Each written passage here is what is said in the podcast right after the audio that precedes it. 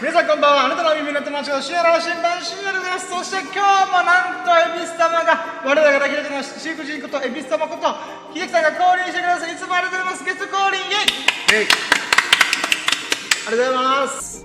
はい、ということでね、ラキラジ今回がですねシャープ217で217回目でございます。そして今回のタイトルが2ヶ月ぶりに海沿いをジョギングしたラキを語るラジオ、イエイイ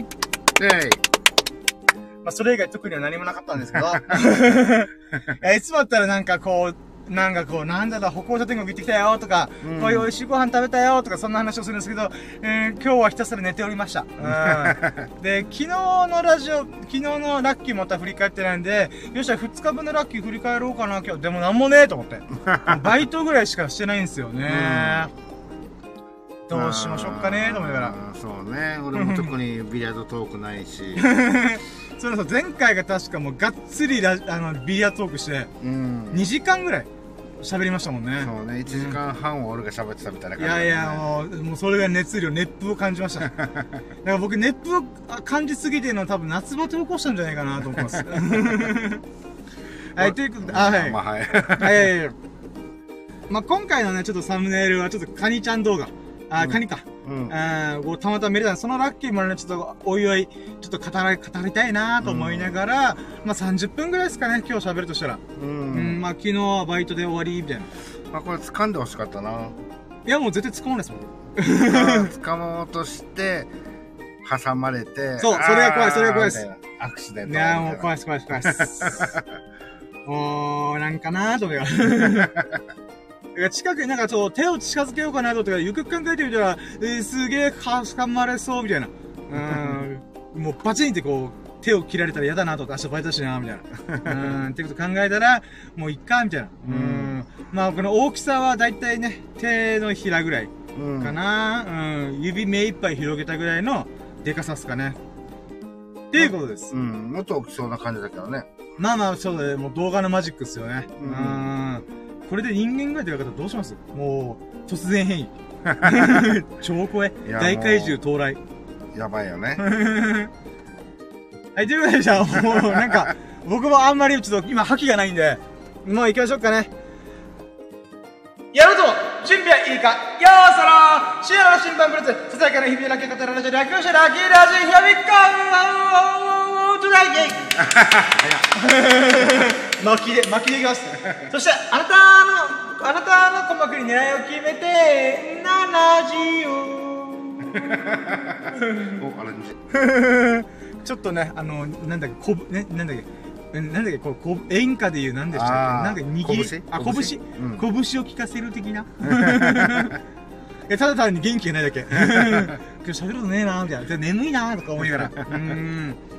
あとはまあ、とりあえずね、昨日のラッキーで今日のラッキーをね、ちょっと振り返っていきたいと思いますんで、よろしくお願いします。イェーイ。はい、でね、昨日、つまり火曜日か。火曜日？え？違う。火曜日？合ってる？火曜日か。火曜日はですね、まあ僕はバイトしかしてないんで、まあ強いて言うなら動画編集してアップしちゃってるけど、まあ、いつもとの通りのご飯を食べた動画。っていうのをアップして、で、バイト行って、まあ、って感じですね。あ、で、強いて言うならあれですね。いつも僕、水曜日に整骨院毎週行ってるんですけど、いつも夕方5時にお願いしたんですけど、ちょっと今日は、あえて早めに行こうと思って。なんで、バイトがちょっと遅かったんですよ。6時ぐらいに終わったんで、朝の6時。あ、違う、ラッキーいっぱいあるじゃないか、俺、もう、うっかりさん屋さんなんだから。ありました。今日、昨日か、火曜日のバイトが、うるま市方面だったんですね。沖縄県のだいたい真ん中ぐらいだったんで、その帰りにせっかくうるま市まで来たのが、なんかうるま市ならではのなんかねえかなーと思ったんですよね。動画撮るなりなんかしたいなーみたいな。で、ちょっと小腹空いたから、だから飯食おうかなーって時に、あ、松屋があんじゃんと思って。そう。本州の人はね、松屋って今クエスチョン見てたと思うんですけど、まあ、牛丼の三大チェーン店の一つ。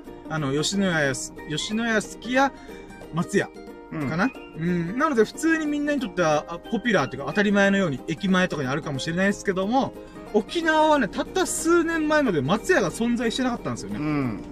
で、那覇とか、まあ、というか基本的に沖縄県の牛丼チェーン店2個しかないんです。吉野家とすき家、うん、それがほとんど制覇してるわけですよ、うん、でその中で松屋が最近になって数年前に参入し始めて店舗を建てたところがまさかの中部っていうね、うん、なんかうるま市とかこう繁華街から結構透明なところ、うん、で郊外って言ったらいいのかな、そこに建て始めたんで、で逆に僕は行けづらかったんですよね、松屋、うん、なかなか行けねえなみたいな。で友人とドライブしてる時とかにちょこちょこ行ってたんですけど、今回松屋の動画撮ってみたいと思って、いつも僕ご飯を食べるだけの謎の動画アップしてるんで、うん、なのでちょっとそれ撮りに行こうと思って、まあ、牛飯、頼みながら店内の様子とか食券買うところとか、そういった動画を撮ろうと思って撮りました、うん、で僕はですね、牛丼屋さんってなんか喋っちゃいけない空気あるなと思って、うん、てか一人で行ってる時になんか「あーこれうまい!」とか言うのってなんかまあまあね、はずいし迷惑かなみたいな、うん、一人だったらね、そうなんですよ。友人がいればなんか友人と喋ってる感じでいけるかなと思ったんですけど、一人で行ってる時にどうしようかなと思って、後でアフレコするつもりでとりあえず食べてる動画とか、うん、こんな牛丼ですよみたいな、うん、っていう動画を撮って後からアフレコするみたいな撮影をと言いました。うん、まあそれがラッキーっちゃラッキーですかね。うん松屋は1回しか行ったことない。あ、そうなんですか、エビスさん。何食べたかな。なんと多分僕らと一緒に行ったぐらいの感じですか。その深夜はいなかったんじゃないかな。確かでもいつものスサノオくんと。ああ、はいはいはい。どこの松屋行ったかな。他どこだったっけ。他は北谷町の美浜のところに1店舗と、そこに行ってるかもしれない。ああ、なるほど。うん。あとは沖縄市の千花と、あとうるま市の赤道だったかな。もう3、4店舗ぐらいから他にもありそうです。千花にもあるんだ。ありますあります。今回行ったのが千花店なんですよ。どこって言えばいいんですかね。ドラゴンボールの近く。あの辺。いつも、あれじゃないですか、お客さんを乗せていくとき、ドラゴンボール、あそこをもうちょい進んだら、松屋があります。なので、ドラゴンボールあるじゃんみたいな。ドラゴンボールじゃボーリング場あんじゃんと思って、ここかみたいな。で、そこからちょっと進んだら、まあ松屋があるって感じですかね。3箇所ぐらい。そうですね、3、4箇所じゃないかなと思います。那覇にもありそうだけどね、普通はね。どうなんですかね、もし建てたかもしれないですけど、今んとこ僕イメージないんですよね。ないっていうか、まあ敷いて調べてるわけでもないから。そうですね。だってもう北谷とうるま市、沖縄市にあるんだったらそっち行けよなみたいなってなるので。何食べたの？もう牛飯ですね。まあ牛丼ですね。なんで牛丼って言わねえんだろうなとは不思議なんですけど、松屋って牛飯って言うじゃないですか。あ、そうなの？そうなんですよ。もう今商品名がもう牛飯。牛飯なんですよ。牛丼ではないのと思うんですけど毎回。あとそれにまあせっかくだからってことでソーセージと目玉焼きのトッピングプラスして、あとは味噌汁がついてくるんですよね勝手に。ああはいはい。でもまあリーズナブルだよなと思いながら。やっぱ僕松屋の牛丼が一番好きなんだよなと思って。すき家の牛丼が好きっていうよりは僕はチーズ牛丼が大好きなんで、であれもなんか僕らは牛丼としてカウントしてないんですよね。もうチーズ牛丼というものなんですよ、でじゃあノーマルな牛丼で一番好きなのってどこかというと僕松屋なんですよね。まあ順番で言えば松屋、すき家、吉野家みたいなって感じなんですよ、ね、松屋にもあるんだチーズ牛丼。あれあったんですよ。びっくりしました。チーズ牛飯ですね。なんかトッピングかけるみたいなっていうのがあったんですけど、でもなんかあんま惹かれねえなと思ってあの深夜がそうなんですよ。でもすき家の3種のチーズ牛丼が至高だからなと思ってで、あとこの牛飯自体がなんかあっさりしてるんですよね。なんか吉野家の牛丼はなんかあっさりとかいうレベルじゃないんですよ。なんか淡白なんですよね、なんかなんだこれみたいなっていう感じで、あんまなんか脳みそに刺激が足りねえなとか、逆にすき家はお米のクオリティも肉のクオリティも全然高いんですけど、ちょっと胃にもたれるというか強めすぎるんですよね。美味しいんですよ、美味しいんですけども、なんかちょっとパンチ強すぎるなみたいなって思う時があるんですけど、松屋の牛丼はね、牛飯はね、なんか程よいんですよね。ちょうど間ぐらい。ちょうど間です。あっさりの牛丼ってまさにこれだなみたいな。確かにそんな感じっぽかったかな。そうなんですよ。なんか旨味成分たっぷりだなこの野郎とかいうぐらいの。あとなんかね、その時まあ俺自分が何を食べたかちょっと忘れたんだけど、唯一覚えてるって言ったら、このスサノオくんがもうすごいあれこれ頼んで、ああはいはいはい、まあ、例のごとくで、それでなんかカレー、はい、松屋のカレーも頼んだんだよね。はいはい。でそれをちょっとお裾分けしてもらって、はい、カレー食べたんだけど、これがなんかなんていうんだろう、もうカレーって聞いて、はい、で目の前にカレーがあって、はい、でいざ食べようと思った時のこの寸前までの時に、はい、この脳みそにはその今まで自分が食べてきたカレーっていうのはもう予備軍で頭の中に入ってるじゃないですか。はいはいはいはい。ココイチのカレーとか食堂のカレーとかいろんなカレーがありますよね。うん、でそういういろいろなカレーを食べた中のカレーでも、まあこんなではなってくこう、はい、準備があるのにパコって入れた瞬間にどれにも該当しないカレーの味が来たから、はい、ちょっとびっくりしてそれが別にまずいとかでもなくて、なんか独特っていうか、自分が今まで食べた中ではこう、なんかそっちに似てるよねとかあるじゃないですか。そんなんじゃなかったんだよ、自分のなんか印象としては。じゃあ今度僕松屋でカレー食べてみます。うん、ちょっとってなるほどねって思う。なんていうのかな、深夜だったらはいはいはいって言うかもしれないけど、自分はちょっとおおって思ったんだよねこんなカレーあるのみたいな。そう、なんか何をどうしたらこの味のカレーが出るかわかんないじゃあお話楽しみですよ。じゃあ次またちょっとカレー動画撮りに行きます。ぜひ食べてみてください。ありがとうございます。なんかもうあれですね、松屋の回しもんですね。今自分で言おうかなと思ったけど先に言われたで僕は松屋で飯食った後にちょっと車でダラダラとした後、一旦家帰って荷物置いて、整骨院行ってきました。で整骨院行って、やっぱ毎週行くのはちょっとだるいっちゃだるいんですけど、でもやっぱやったら気持ちいいんですよ、でそれでなんかやってもらった時に、なんかいつもなんか電気マッサージ機みたいなんですけど、なんかちょっと強めにしてもらえた方がいいなと思って、結構強めだったんですよね。そしたらもうなんかお魚がビクンビクンってなるぐらいの感じで、僕もビクンビクンってなって、でもやっぱ気持ちいいなと思って。でやっぱなんか結構全身な感じ。全身っていうよりは、その整骨院の保険適用制度の影響で3か所しかダメらしいんですよ。そうなんだね。なので僕いつも肩、背中、腰回りっていう感じやってるんですよね。でそこをいつもとやってもらいながらも、なんていうんですか、いつも僕は朝起きて、朝っていうか起きてからすぐにいつも整骨院行くって感じなんですけど、今回逆で寝る寸前に整骨院行くっていうことをしてたんで、いつもやっぱ整骨院だと眠くなるんですよね。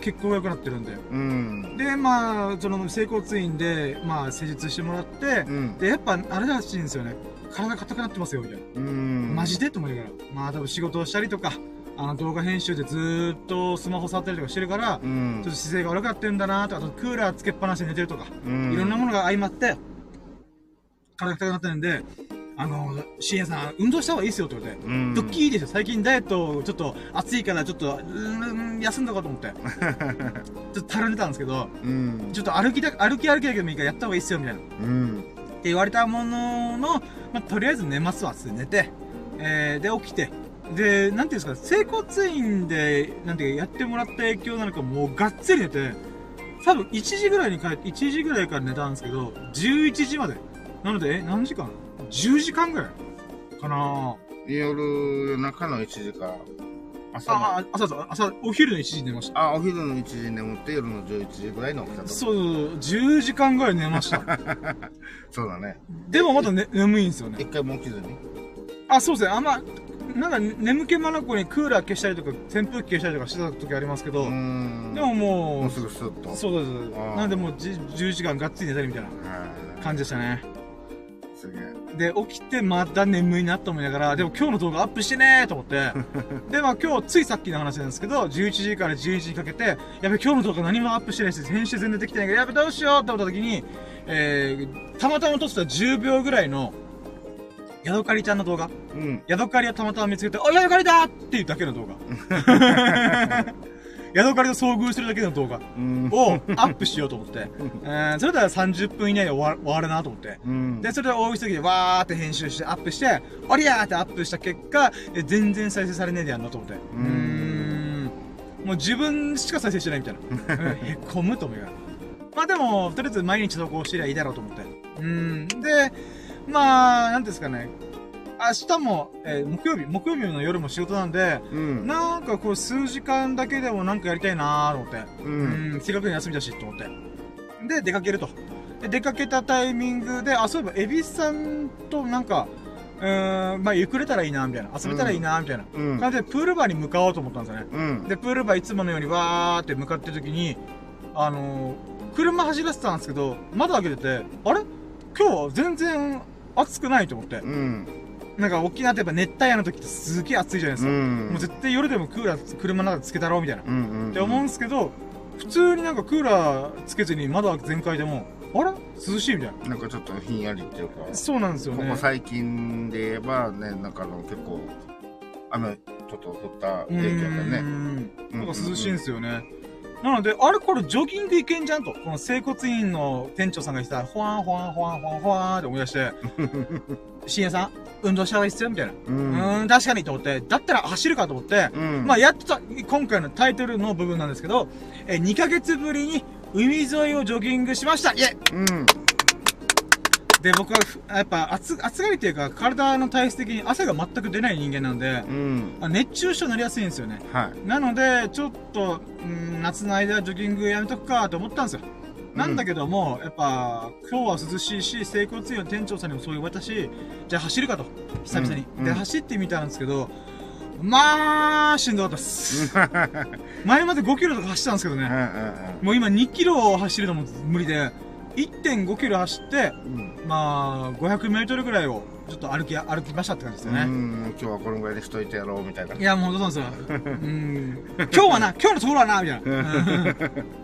でもなんかやっぱ、走るの気持ちいいなと思いつつ、バテるのが早いんですよね。まあまあ、フラッシュもしょうがないです。次、9月10月までのちょっと、待ちっすね。気温が整うまで。で、まあそんな最中に、今日宿刈りの動画アップして話したじゃないですか。で、その後に、なんていうんですか、だいたい7センチ、8センチぐらいの、でっかい宿刈りがいたんですよ。おーと思って、まさか宿刈りであげた日にもっとでっかい宿刈り出会うかと思って、で、それを動画撮ろうと思ったら、僕がライトつけたりとか、あと足をドタドタってやったんで、もうヒュンってこう縮こまって、この貝の中が出てこなくなったんですよ。マジかこんなやろうと思って、で、蹴飛ばしたり、まあ、ちょっと触って、こう、コロンコロンとしたりとか、なんかそういうことをしたら、より、ドリブルしたな、ドリブル。カカコーンって、出なくなって、5分ぐらい全然出てこなかったんですよ。あ、これダメだと思って、なんかせっかく動画も多少撮ったんですけど、もう、貝が目の前にあるだけの動画になっちゃうんですよね。謎の動画になっちゃうから、これ使えねえなと思って、まあ、しょうがない、縁がなかったかと思って、で、まあ、ジョギング終わった後、よし、帰るかと。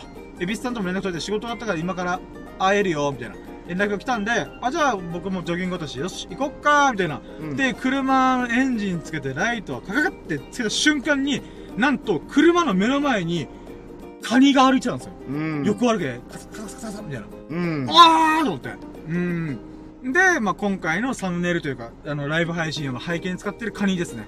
これがほんと手のひらをバッて広げた時の親指から小指ぐらいの大きさなんですよね。結構デカめなんですよ。で、その動画を撮って、よーし、これで、ラッキー。まあ、まずこれがラッキーなんですよね。なんでこれをね、ラッキーと思ってるかって、もちろんカニと出会えたことも嬉しいんですけど、僕の YouTube 上で1000回再生突破してる動画が、なぜかカニちゃん動画なんですよ。カニとか猫とか、とりあえず僕の面が映ってるやつ。で、再びカニちゃんと出会えたんで、あ、これでもうワンチャン1000回再生いけるぞと。っていう欲望がね、吹き出したんで、やったぜと思って。残念なのはね、僕がね、カニに触りたくないっていうのがあるんで、指挟まれたら嫌だなとか、そういうチキったんで、結局この周りでドドッとしながら、やったカニだカニだカニだカニだみたいな、っていうだけの声が入ってる謎の動画です。まあでもこれをね、ちょっとアップしてまた1000回再生狙えるんじゃねえかっていう、っていうラッキーがありました。なので今日はちょっとやっぱ出かけてよかったなと。うん。なんだろうな、動物と出会えるっていうのはね、やっぱ出かけないと出会えないんで。うん。そういった意味では、まあラッキーじゃラッキーだね。で、その後、いつものプールバーに行って、蛭子さんと合流して、ちょっと軽く話した後に、ビリヤードしました。イェイ！今日もビリヤード！うん。で、まあ僕はね、いつも、誰とやるとしても、蛭子さんとやるとしても、ボコボコにしやっかんなっていうふうに言ったんですけど、蛭子さんに。うん。ボコボコにされました。ボコボコだな俺、と思いながら。で、今回はね、ちょっと動画も回しながらやったんですけど、うん、まあミラクルちょっとちょこちょこ出たんですけど、うん、なんか、なんていうんですかね、ミラクルはミラクルなんだけど、自分の打った手玉、白いボールもそのままポケットに入っちゃうっていう、アンラッキーミラクルが多すぎて、これ動画使えないじゃないかと思いながら。まあでも全敗しましたね、蛭子さんに。やっぱうまいっすね。いやいやいや、まあ、そうだね。まあ今日は調子悪い方だよってことだったんですけど、まあ調子悪くても俺負けるんだなぁと思いながら。あ、で、そのビリヤードの中でその動画撮ったりとか、まあミラクルとちょこちょこあったりとかしたんですけど、蛭子さんが、なんか、おもむろになんか、このね、急置き場みたいな、と言って、ジャンプショット球を持ってきたんですよね。うん、で、まあ、これからちょっと大会出たから、その時の反省というか、改善するために、ジャンプショットを打つようにするんだ、みたいな。うん、と思って。で、いざ、カーンって言ったら、もう、他の球にガシャガシャなんだ。そう、全然ジャンプできない。いや、でも難しいよなぁと思いました。まあやっぱ練習なんでね。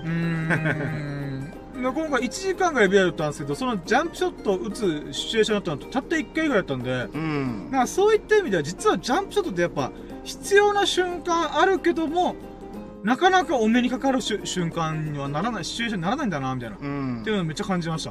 まあ多少なんていうのかな、例えばはい自分たちが今ビリヤードやってるのって、はい、普通になんか狙いそうにないなと思っても、はい、まあとりあえず当てとけとか、はい、クッション使っちゃえみたいな、うん、うまくなんかミラクル起こって こっちら辺に入らんかなとかっていう感じで、そのなんかもうとりあえず入れとけってやるんだけど、はい、その今回大会とか出たりしてジャンプとか使ってる人たちとかっていうぐらいのレベル、はい、でその。まあこれは俺も厳しそうだな、ちょっと入れるのちょっと大変だなと。でも当てないといけないじゃない。でただ安易に当てて相手にパスした時に相手もやっぱ上手だから、それからもう自分の出番がないぐらいも全部取り切られてしまうってこともあるから、セーフティーしに行くんですよ。行くんですよってセーフティーに行く人もいるわけね。そうなった時にこのジャンプショットが割合的に多くなってくる。ああ、他のボール動かさないみたいな。やっぱ飛び越えてとりあえず当てないといけないので、飛び越えてまあとりあえず最低限でも当てて運よくっていうか、まあ狙い通りにうまくいって入ってくれたらいいみたいな。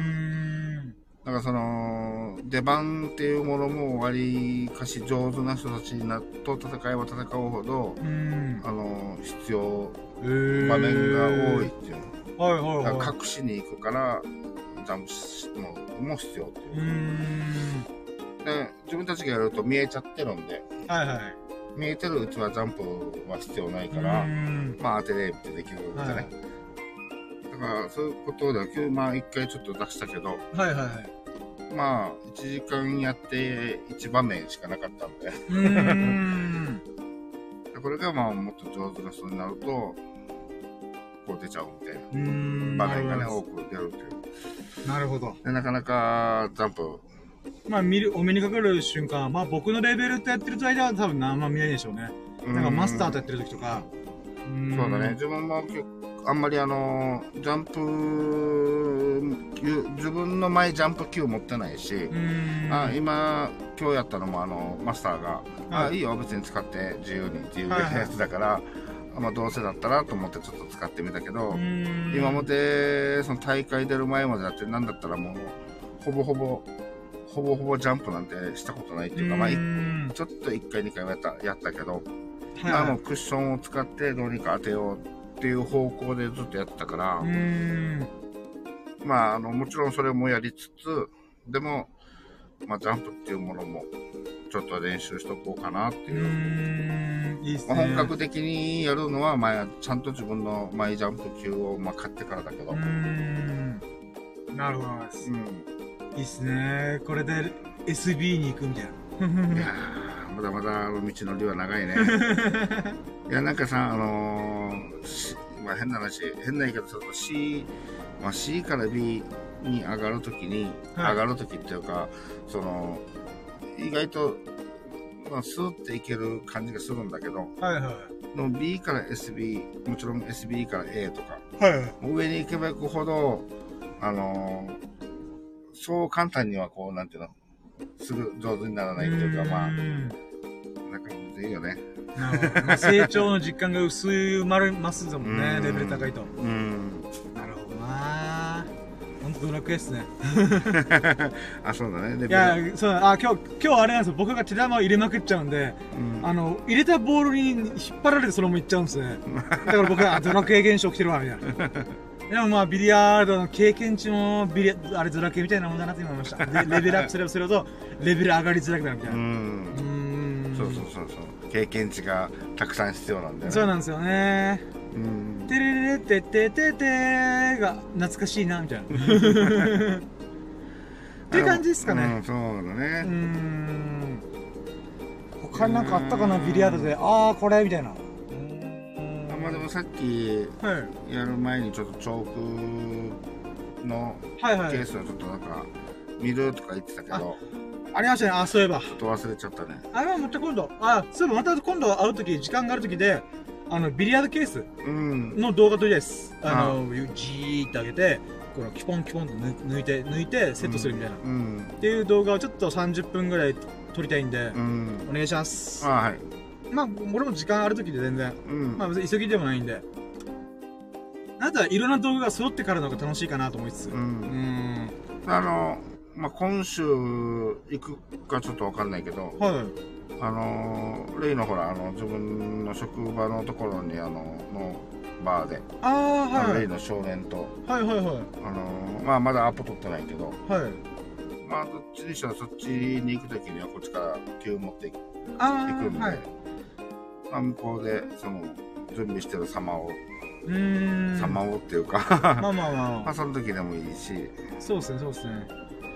一応今週行こうかなと思いはするんだけど、はいはい、あ、ちょっと僕土日休みだ、ちょっと台風沖縄来てるっていうんで、まああれでもそんなになんていうんですか、まあ台風になってまあ影響ちょっとあっても強風域に入るかぐらいかとかっていう話だから。あ、そうなんですね。それに生まれたてなんでそんな大きくない、台風自体が。だからまあちょっとした、あ、今日風強いねみたいな感じじゃないかなと思うけど、ちょうど僕も土日休みなんで、まあもしよければ行く時はまあ、そうですね、声かけてもらえるとよろしくお願いします。まあそのタイミングが僕あれですね、寝てなければ僕ちょっと不安なんですけど、僕自身が生活リズムがもう乱れてるんでああ、連絡が眠ってて分かんないみたいな、そうっていうのがありえるんで、まあまあまあまあ、でもとりあえず行きます。僕も楽しみですね。それぐらいかな。でも今のコンディションで少年とやって俺なんかボコボコにさないかなと思って大会終わったとちょっと緊張感緩むかもしれませんし、ね、大会前は結構自分なりにいい感じで自分としてはよかった。まあ結果は良くなかったけど練習っていうものでは結構良かったから、まあそれも頻繁に、そうですね、1週間で6回出すっていう、そう頻繁に出てたし、でまあ、ふって大会終わったらなんかこう、まあ、少し気が緩むっていうか、まあまあまあって感じでいやまあ本当お疲れ様でしたね。じゃあまあ本当今週末もちょっと楽しみがありそうなんで、まあその時タイミングが合えばお願いします、でプールバーでビール楽しんだ後に、ラッキーラジ恵比寿さんがまた降臨してくれました。ありがとうございます。イエイって感じですかね。他になんか喋ることあったかな。もうこの2日間マジで僕ペラい2日を過ごしてしまったなと思ってなんか喋ったことはねペラくないんだけど、うん、なんかもっともう盛りだくさんあった気がしたけど特にねえなーみたいなね。まあまあそうっすね、うん、普通に仕事してってなってくるとね。そうなんですよね。しかも中身喋れないんで、うんなかなかの刺激のあるものを求めるっつったらね、睡眠削っていかんといけないそうなんですよね。まあこんなもんすかね。まあもう今30分ぐらいしゃべったよ。今回もともと30分ぐらい終わりだろうなと思ったら、もう案の定そうなりました。ということで、じゃあ一回っていうか、まあ締めましょうかね。うん、はい。ということで、今回30分お使いエビスさん本当にありがとうございました。はい。ありがとうございました。ありがとうございました。で、今回はですね、特に誰も聞いていないっていう。まあまあ、でもね、アーカイブたまたまあなたが聞いてくれてるんで、本当にありがとうございます。ということでね、もし面白いな、いいな、応援するよっていうふうに思ってくれましたら、スタンド F のラフィキャジの、なんだっけ、ハートマーク、コメント、フォロー、何卒どうかよろしくお願いします。そしてね、僕 YouTube と TikTok の方でもほぼ毎日更新してますんで、ちょこちょこ見ていただけると嬉しいのでよろしくお願いします。じゃあ、こんなもんかな。はい、ということでね、今回お付き合い30分お付き合いいただいたエビさんと、そしてそこのあなた、本当にありがとうございます。そんなあなた方が、ほがらかな日々と、幸多き日々を過ごすことを心の底から祈っております。Thank you for listening! Have a nice day!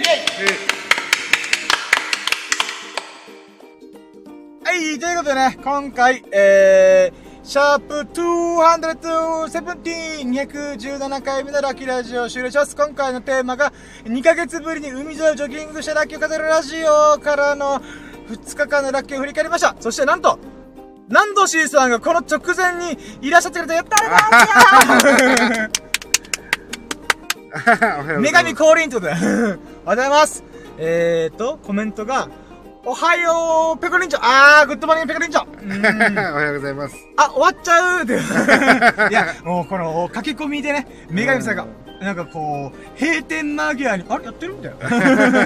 もう終わりあれだす、もうちょっとですね、僕とエビさんがもう、ちょっとこの日々の疲れが溜まってて、なんか、みたいな。ちょっとだね、ちょっと今日巻きで終わっちゃいました。もう30分おしゃべり、したんですけどもね、最後の最後に南度 C さんと女神がね、ふわんってこう降臨してくれた。めちゃくちゃ嬉しいです。本当にありがとうございます。いや、もうありがとうございます。なので南度 C さんもね、本当今日一日良き日々をお過ごしくださいませ。またコメントだ。元気な声聞けてよかったです。またー、いやー嬉しい。ありがとうございます。嬉しいですね。いやー、ということで、じゃあ今回217回目ね、ラッキーラジオを終了しようと思います。本当に何度も来てくれて本当にありがとうございます。そしてエビスさんもつけてくれて本当にありがとうございます。はい、それでは皆さん、ハバナイスデー、バイチャー、終了。